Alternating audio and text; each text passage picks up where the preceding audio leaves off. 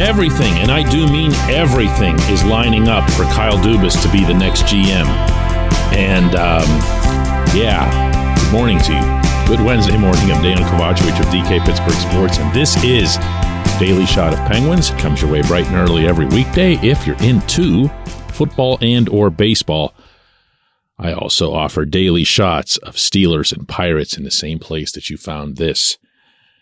Overnight on DK Pittsburgh Sports, our hockey writer Taylor Haase has a report from a source in Cranberry that Dubas had a meeting out there and that the meeting included Sidney Crosby and that the meeting went well into the night.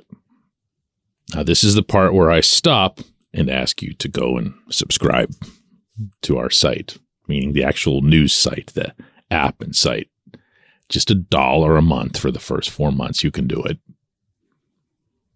The information comes on the heels of a couple other finalists being dropped out, according to a report in Montreal. And it comes as it really appears that only Dubas and Mathieu Darche, the assistant GM in Tampa, are candidates. I- I'm not seeing how it wouldn't play out that Dubas wouldn't get the job since he's got GM experience and he's got a lot of other positive traits that we've talked about on this show, unless he doesn't want it.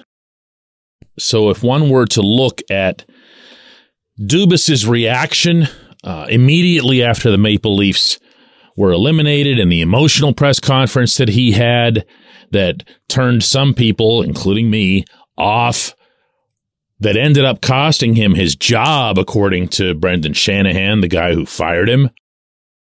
And the remark that Dubas made there that if he wasn't going to be the GM in Toronto next season, he didn't see it happening anywhere. Or I think his exact words were, I'm not about to pop up somewhere else. Well, then the Leafs fired him. And I'm sure a lot of different things can go through your mind when that happens. Different set of circumstances. So he comes to Pittsburgh. He has an interview. This happened last week.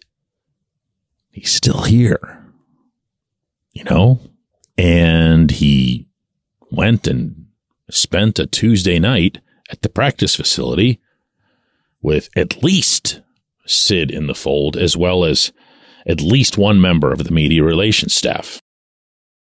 And again, that's part of the source that led to Taylor's report.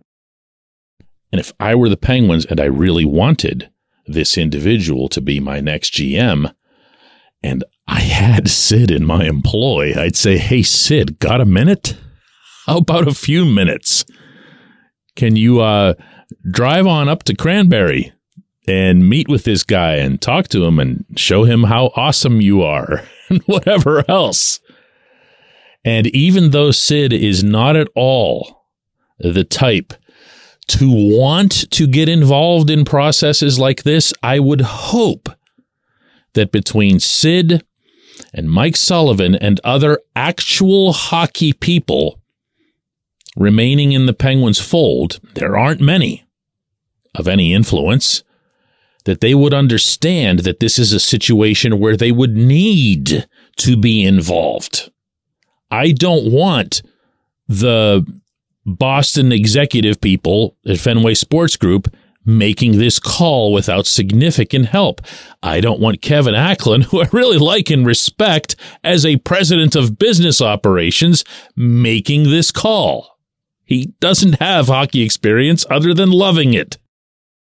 But I would want my brightest, most successful hockey people in my employ to get in on this. So, as opposed to viewing this as any sort of negative, meaning that you would have Sid involved, uh, you know, and you don't want your players running the ship and whatever else here, uh, this is a great positive. It is the most encouraging thing I have seen, heard, or read about this whole thing for weeks now. Because what have you been hearing me talk about on this show?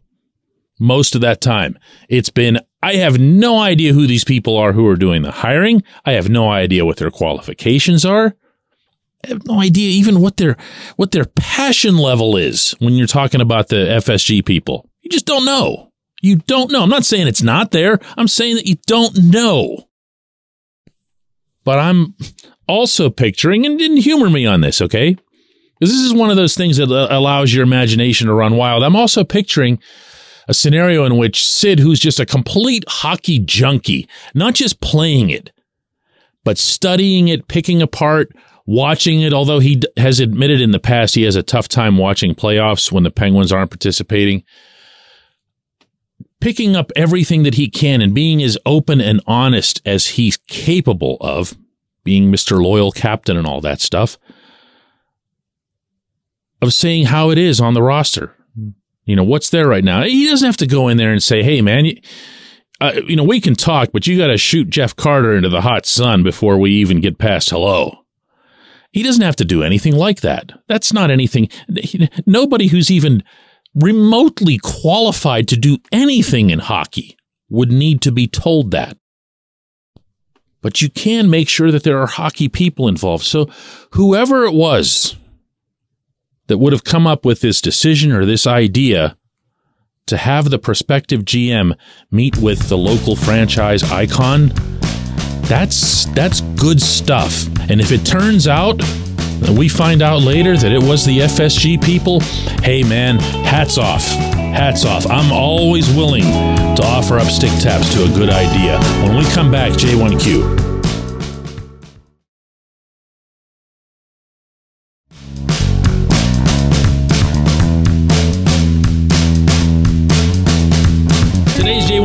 From Paul, who says, You nailed it, DK. Bob has been stellar, referring, of course, to Sergei Bobrovsky. Of the available goaltenders and possible trade candidates that might be out there, is there anyone you think can step up to that level? Oh, yeah, there's one. There's one for sure. And he might even be available, but you got to be ready to give up the moon to get him, and that's Connor Hellebuyck in Winnipeg. The Jets just went through a, an awful playoff run. It was toxic that exposed a lot of bad things that have been um, kind of floating beneath the surface with that franchise for about three or four years now. And without boring you with all kinds of Winnipeg stuff, Hellebuyck has made pretty clear to everybody in Manitoba, including the media, that he's got no interest in being part of any kind of rebuild, and I wouldn't blame him for that. This is a Vezina Trophy elite goaltender who's an old school horse, takes the net night after night after night. Name the Jets' backup goaltender. Can you do that? No. Name any Jets backup goaltender over the past five years. You can't do that. You know why? They're never used. They just they, they kind of manage the, the gate over there by the end of the bench. That's it. They're, they're folding chair specialists. Yeah, he's available. Go get him. That's, he is a, a player, and I don't say this very often, but he's a player for whom I, I would just go to Kevin Cheveldayoff and just say to him, listen, man, you, you tell us, what do you want? What do you want? And if he says, "Oh, I want your first round pick in this year and that year, whatever," I just okay, okay. You clear out whatever cap space you need to clear out, and you sign Hellebuyck to a deal that is somewhere in that range, meaning the Bobrovsky range, the Andrei Vasilevskiy range, eight, nine million, whatever it is, and you make him your next franchise goaltender. That's that's how you deal with a player of that caliber at that position. And I don't know that I'd say that for anyone else. In fact, when the Bob subject came up on an episode of this very program last week, I said that I would not expect any goaltenders anywhere to be getting contracts like that except for the guy in Winnipeg. That's how strongly I feel about Hellebuyck. He is that guy. If it isn't Hellebuyck, eh, you know, good luck. Good luck. What do you want to do? You want to pretend that John Gibson, just because he's a local kid and had a promising start to his career in Anaheim, can still be that superstar? I mean, maybe he can, but maybe he's already too shell shocked. You know, maybe he's just seen way too much vulcanized rubber and it's affected him. I'm not sure that I'd want to be the one sorting that out after making some massive trade or investing some massive amount of money or both. With Hellebuyck, you know what you got. You know, forget everything else. Get yourself a goalie. I appreciate the question. I appreciate everybody listening to Daily Shot of Penguins. And boy, is stuff getting interesting now, huh? Let's do it again tomorrow.